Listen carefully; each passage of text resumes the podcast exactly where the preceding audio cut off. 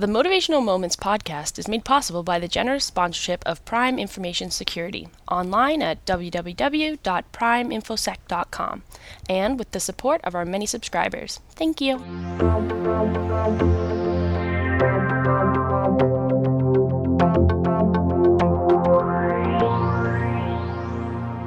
Hello again, Linda Ockwell Jenner here with another Motivational Moments podcast. Today I want to talk about how to escape the work that you don't enjoy. And believe me, I still do work I don't enjoy, but I'm talking about your entire work. If you go into an office every day or some kind of job and you're really not enjoying it, think about this. You're spending maybe up to eight hours a day in that work, so I'd like you to be enjoying it. So, it's true, you can break free from working for someone else if that's what you want to do and escape from the work you don't enjoy and are paid very little.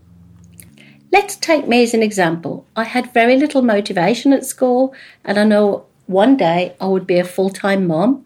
That was my plan and that was my passion. I worked as a secretary in the UK from the time I left school until my first child was born.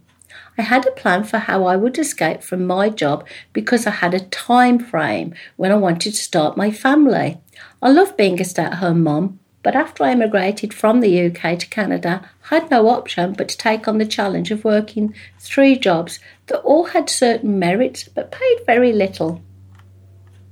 One of the most important things I discovered when I was in need of employment was that if people like and trust you, they will refer you for a job vacancy.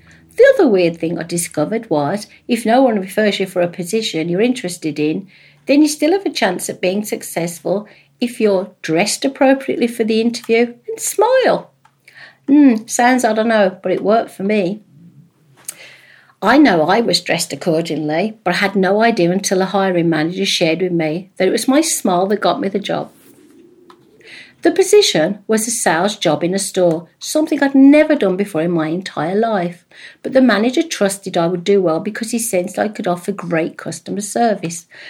The pay was awful, and I worked 12 hour shifts, and I could never spend quality time with my children. At the same time, I was hired to clean in a hotel, and this job was referred to me by a friend. Once again, the pay was terrible, but the hours fitted in with my work at the store. The third job I worked at in my so called spare time was trying to sell vacuums. I disliked the hard sell approach and could only make decent money if my sales were very high. I had no interest and no passion in this job at all and struggled. This made me even more stressed than I was without anywhere to work. I came up with an escape plan. My means of escape from these awful brain numbing jobs where no one appreciated me came about when I was diagnosed for the second time with breast cancer and I had to have both of my breasts removed. Sounds dramatic, I know, but that gave me my opportunity to go back to school for a one year course and discover my true passion. Actually, I had no idea what my true passion was at that time, but weird enough, I found it at school. The first step to your escape is to know your true passion. The second step is to work on goals to set you on the right path. I call this building strong foundations. Some people call it hard work. It's worthwhile, as you can see, because I succeeded and I want you to succeed too. I guess your first year in business will be tough, even with a budget to work with. So I want to share a couple of tips with you that work for me. Don't jump in and start spending money on marketing or advertising at this stage. Your brand has to be well thought out and may change over the next few years. When networking, and yes, networking is crucial, don't try and sell to strangers. Build trusted relationships and never be afraid to ask for help. Build your online presence as well as meeting people face to face.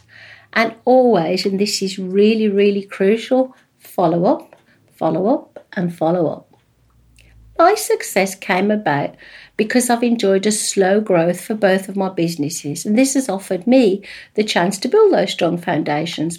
I highly recommend you do the same. It's not a race, one day at a time works well. So, why did I say that um, going back to school and um, training for a new job as a secretary, like I did when I was in, in England, was not my passion? It was something I had to do, it was a necessity. But I discovered my true passion there. I discovered through hearing another motivational speaker, and actually, it was the first motivational speaker I'd ever heard in my life. I discovered then that that was my passion. I was inspired to ask how I could do that. And as you can probably tell, 18 or 19 years later, I followed that passion. I am now a motivational speaker, and it's something I love to do. So, as always, I hope you enjoyed Motivational Steps podcast today, and I look forward to being back with another one soon.